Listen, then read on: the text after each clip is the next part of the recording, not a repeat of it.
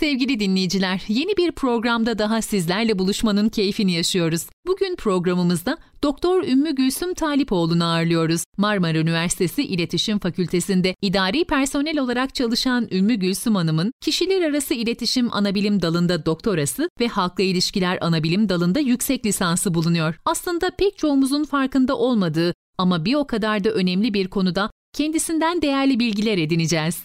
Merhaba hocam, hoş geldiniz. Teşekkür ediyorum, hoş bulduk. İyi çalışmalar ve kolaylıklar dilerim. Teşekkürler hocam. Hepimizin son yıllarda en çok kullandığı kelimelerden biri imaj sanırım. Neredeyse her oluşum bir imajla farklı platformlarda var oluyor. Bir ülkenin tanınması da artık bu yoldan geçiyor gibi öyle değil mi? Bu noktada ulus markalama devreye giriyor gibi görünüyor. Her ne kadar bu kavrama yabancı olsak da aslında farkında olmadan kullanıyoruz. Bu konuda en doğru bilgiye sizin aracılığınızla ulaşacağız. Ümmü Gülsüm Hocam aslında ulus markalama nedir? Ulus markalamanın öneminden kısaca bahsedebilir misiniz bize? Bir ulusun marka olabilmesi için yapmış olduğu faaliyet ve etkinliklerin tümü diyebiliriz.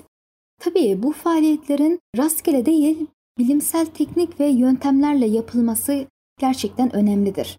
Ayrıca bu faaliyetlerin tek bir otorite tarafından koordine edilip istikrarlı bir şekilde yürütülmesi ve sürdürülmesi de önemlidir. Çünkü bir ulusun çıkarlarının hedefe ulaşabilmesi için ve bir ulusun kendi milli imajını ve itibarını yaratması bakımından ulus markalaması önemlidir. Tabi ulus marka ulus markalaması özellikle gelişmekte olan milletler açısından daha da bir önem arz eder. Çünkü bir ulusun imajı ve itibarı ekonomik canlılığı önemli ölçüde etkileyebileceği için gelişmekte olan ülkeler itibarını iyileştirmek için çaba sarf ederler. Bu yüzden de turizm ve yatırım sermayesini kendi topraklarına çekmeye, ihracatı arttırmaya, yetenek yaratıcı bir iş gücü oluşturmaya çalışırlar. Böyle yaparak da dünyadaki küresel anlamda kültürel ve politik nüfuslarını arttırmayı amaçlarlar. Ulus markası kemikleşen ülkeler vardır. Fransa, Almanya, İskoçya gibi. Bu ülkeler bir ulus markası yaratma çabasında değildirler. Var olan e, ulus markaları üzerinden maddi ve manevi kazanç sağlama çabası içerisindedirler. Ulus markalaşma dışla ilişkilerde ve uluslararası camiada etkin bir şekilde kullanılırsa şayet önemli bir araçtır. Tabii bu e, ülkeler, ulus markasına sahip olan ülkeler bunu çok iyi kullanırlar. Ayrıca diğer e, önemli bir husus da şudur. Ulus markalamasında hedef kitlenin o anki yani mevcut durumdaki algısı markalaşma sürecinde önemli bir rol oynar. Çok doğru tespit hocam. Tabii sadece medya ile değil. O ülkeyi ziyaret etmek o ülke hakkında kitap veya broşür okumak ya da o ülkede üretilmiş bir ürün kullanmak bireyleri önemli ölçüde etkileyebilmektedir. Ulus markalaması gerçekten çok önemli bir unsurdur. Ulus markalama faaliyetlerinin başarılı olduğu ülkelerde gerçekleşebilecek bazı pozitif durumlar vardır. Bunlar turizmin artması, ihracatın artması, dövizden kaynaklanabilecek ekonomik dalgalanmaların önüne geçilmesi, uluslararası arenada siyasal etkinin artması, daha sonra ulusa dair mevcut olumsuz durumların değişmesi, ulusun kendine olan güveninin artması gibi. Tabii bunları çoğaltabiliriz. Evet hocam, çok geniş bir yelpazeye yayılıyor bu konu. Ulus markalamayı doğru zamanda doğru yerde kullanmak işin püf noktası o zaman. Her ülkenin de kolayca sahip olamadığı bir durum aslında. Geri dönüşümü çok olumlu olabilecek bir strateji bu. İçinde pek çok etken barındırıyor. Peki ulus markalamasında önemli aktörler kimlerdir hocam? Ulus markasını oluşturan algılar insanlar, yer, kültür, dil, tarih, yiyecek, moda, küresel markalar gibi unsurlardan oluşur. Ulusal kimlik ulus markalama yaklaşımının e, özünü oluşturur. Ulus kimliğinin temelinde Kültür, dil, edebiyat, müzik, spor, mimari gibi unsurlar uluslar ile bir bütünlük oluşturur. Elbette, anladım. Uluslar ihracat, yatırım ve turizm alanında kıyasaya rekabet halindeler şu anda. Dolayısıyla aktörlerin de bu alanlardan olması önem arz eder. Yani en önemli faktörler siyaset adamları, iş adamları, sivil toplum kuruluşları, turizm ve medya sektöründen gelen insanlar, üniversiteden gelen akademisyenlerden oluşması gereken bir ekip olması gerekir. Bu iş ekip işidir. Bir amaç birliği ve ittifakın muhakkak olması gerekir. Tek başınıza hareket ederek yol kat edemezsiniz bu konuda. Birlikte olup uzun vadeli planlar yaparak ülke imajını en üst seviyeye taşımak için bu ekibin canla başla gayret göstermesi gerekir. Bu konuda millet ve e, siyaset olarak, siyasi aktörler olarak herkesin çok çaba sarf etmesi gerekiyor. Kısaca ulus markalamayı doğru kullanırsak her türlü algıyı değiştirebiliyoruz aslında. Öyle değil mi? Yeter ki gerekli alanlarda uzman kişilerle çalışılsın. Siz bu konuda uzun zamandır araştırma yapıyorsunuz. Tahmin ediyorum ki yeterli analiz yapma şansınız olmuştur. Hocam, Türkiye'de bir ulus markalaşması söz konusu mu? Türkiye 2000'li yılların başında ulus markalama faaliyetlerini başlatmış ve bu çerçevede Türkiye logosu ve destinasyon pazarlaması gibi çalışmaları içeren bir kampanya başlatmıştır. Bu dönemde ilk kez Türkiye logosu oluşturulmuş ve tanıtım çalışmalarında kullanılmaya başlanmıştır bu logo.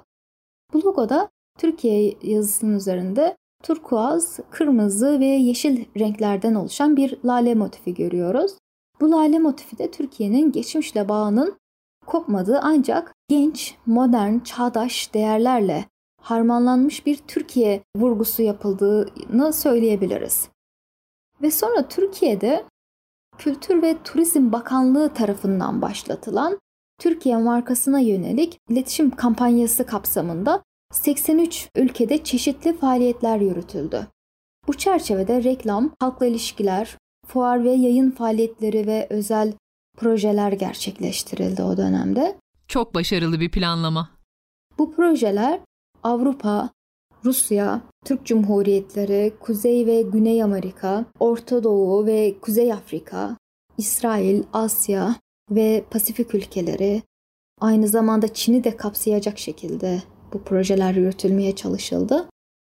Ve daha sonra Kültür ve Turizm Bakanlığı 2010 yılında çeşitli kampanyalar yürütmüş ve bunun için 2 milyon dolarlık bir bütçe ayırmıştır kampanyalar için. 2014 yılında iki önemli kampanya var ve bu iki önemli kampanyalardan birisi Turkey Home kampanyası. Bu Kültür ve Turizm Bakanlığı tarafından gerçekleştirildi. Gerçekten önemli bir açılım oldu Türkiye açısından. Yine aynı yıl yani 2014 yılında Türkiye İhracatçılar Meclisi öncülüğünde başlatılan Turkey Discover the Potential kampanyası var. Bu da önemli bir kampanya. Bu kampanya kapsamında Türkiye markası logosu oluşturuldu. Bu logoda Türk tarihinin derinliğine ve Türk tarihine vurgu yapıldı bu logoyla. Küresel anlamda güçlü bir ülke markası aynı zamanda küresel pazara girebilen yerli markalara da vurgu yapılmaya çalışıldı. Bu logoda gelenek e, ve yenilik birlikte ele alınmaya çalışıldığını görüyoruz. Türkiye'nin tarihi ve kültürel değerleri ışığında çağdaş gelişmelere de uyum sağlayabileceği vurgulandığını söyleyebiliriz. 2014 yılından sonra 2019 yılında Diyanet İşleri'nin yapmış olduğu bazı faaliyetlerden de söz etmek istiyorum. 2019 yılında Diyanet İşleri Başkanlığı 3. Afrika Dini Liderler Zirvesi yaptı. Bu zirveye 51 ülkeden 111 Müslüman dini lider katılmıştır. Çok güzel, anladım.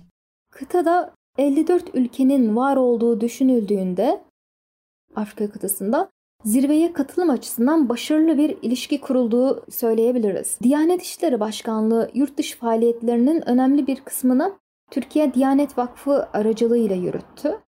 Tabii bununla ilgili benzer uygulamalar ülkemizde mevcut.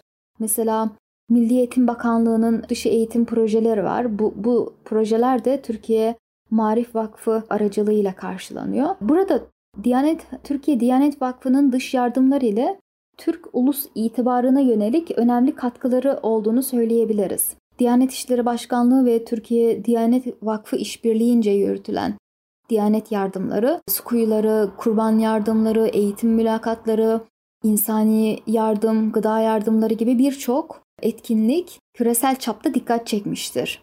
Uluslararası haber kanallarında da gördük bunları o dönemde. Öyle ki Türkiye 2017 yılında en cömert ülke ödülüne layık görülerek yardımsever bir imaj yakaladı o dönemde. Ümmü Gülsüm Hocam, Türkiye'de ulus markalama başladığından beri çok kapsamlı çalışmaların yapıldığını görüyoruz. Geçmişi çok eski olmamasına rağmen uluslararası alanda hızlı bir ilerleme kaydedildiğini söyleyebiliriz o zaman. Ülkemizin yurt dışındaki pozitif imajı başarılı bir şekilde kazanılmış. Markalaşmış bir Türkiye'den bahsedebiliriz artık. Bu çok sevindirici. Evet, kısaca toparlayacak olursak iki tane önemli projeden bahsettik. 2014 yılına kadar Türkiye'nin tanıtım vizyonu ve ulus markalama yaklaşımı sadece turizm destinasyonu ağırlıklı iken 2014 itibariyle Turkey Home Turkey kampanyası ile turizmin yanı sıra Türkiye'nin tarihi ve kültürel değerleri de kampanyaya dahil edildi ve böylece büyük bir açılım sağlanmış oldu. Böylelikle Türkiye'nin sadece deniz, kum, güneş gibi temalarla değil, aynı zamanda tarihi, kültürel değerler ile birlikte hedef kitlelere tanıtım söz konusu oldu. Aynı yıl yani 2014 yılında Türkiye İhracatçılar Meclisi öncülüğünde ve Ekonomi Bakanlığı'nın da desteğiyle Turkey Discover the Potential kampanyası var. Bu kampanyada da değişim, cesaret, girişimcilik, uyum gibi değerler vurgulandı. Etkileri büyük bir kampanya, evet hocam. Türkiye'nin medeniyetlerin beşiği olduğundan, büyük bir potansiyele sahip olduğundan ve bunun da keşfedilmesi gerektiğinden bahsedildi.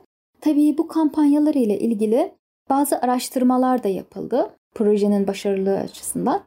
Kampanyanın 3. yılında yapılan algı araştırmasında Türk ihraç ürünleri ve Türkiye'nin genel imajına yönelik tutumların olumlu olduğu görülmekte. Fakat Türkiye markası kampanyasının bilinirliğinin düşük kaldığı görülmektedir bu araştırmalar doğrultusunda. Şimdi bunu şu şekilde açıklayabiliriz. Aynı dönemde iki tane önemli kampanya var ve her iki kampanyada kullanılan logolar farklı. Tabii bu farklılıklar oldukça dikkat çekiyor. Ayrıca farklı slogan ve mesajlar da kullanılmış. Bu farklı slogan ve mesajların kullanılması da ayrıyeten bir karışıklığa yol açmış. Her iki kampanyanın farklı mesaj vermesi mesaj tutarlılığı bakımından sorun teşkil etmiştir diyebiliriz bu konuyla ilgili. Kampanyalarda kullanılan logolara fazla anlam yüklendiğini de söyleyebiliriz. Tabii logonun temsil etmesi gereken markanın değerleri ve vaadinin etkili bir şekilde anlatılmadığını da söyleyebiliriz bu konuyla ilgili. Şimdi burada en önemli nokta şudur. Türkiye ve Türk ürünlerinin genel imajının olumlu olması bundan sonra yürütülecek olan çalışmalar açısından gerçekten ümit vericidir. Ulus markalama çalışmaları gerçekten zordur. Oldukça zor ve zaman gerektirir. Öyle görünüyor tabii. Uluslararası arenada yapılan her eylem doğrudan o ulusla bağlantılı hale geldiği için e, yapılan her eylem öncesinde ciddi düşünülmesi gerekir.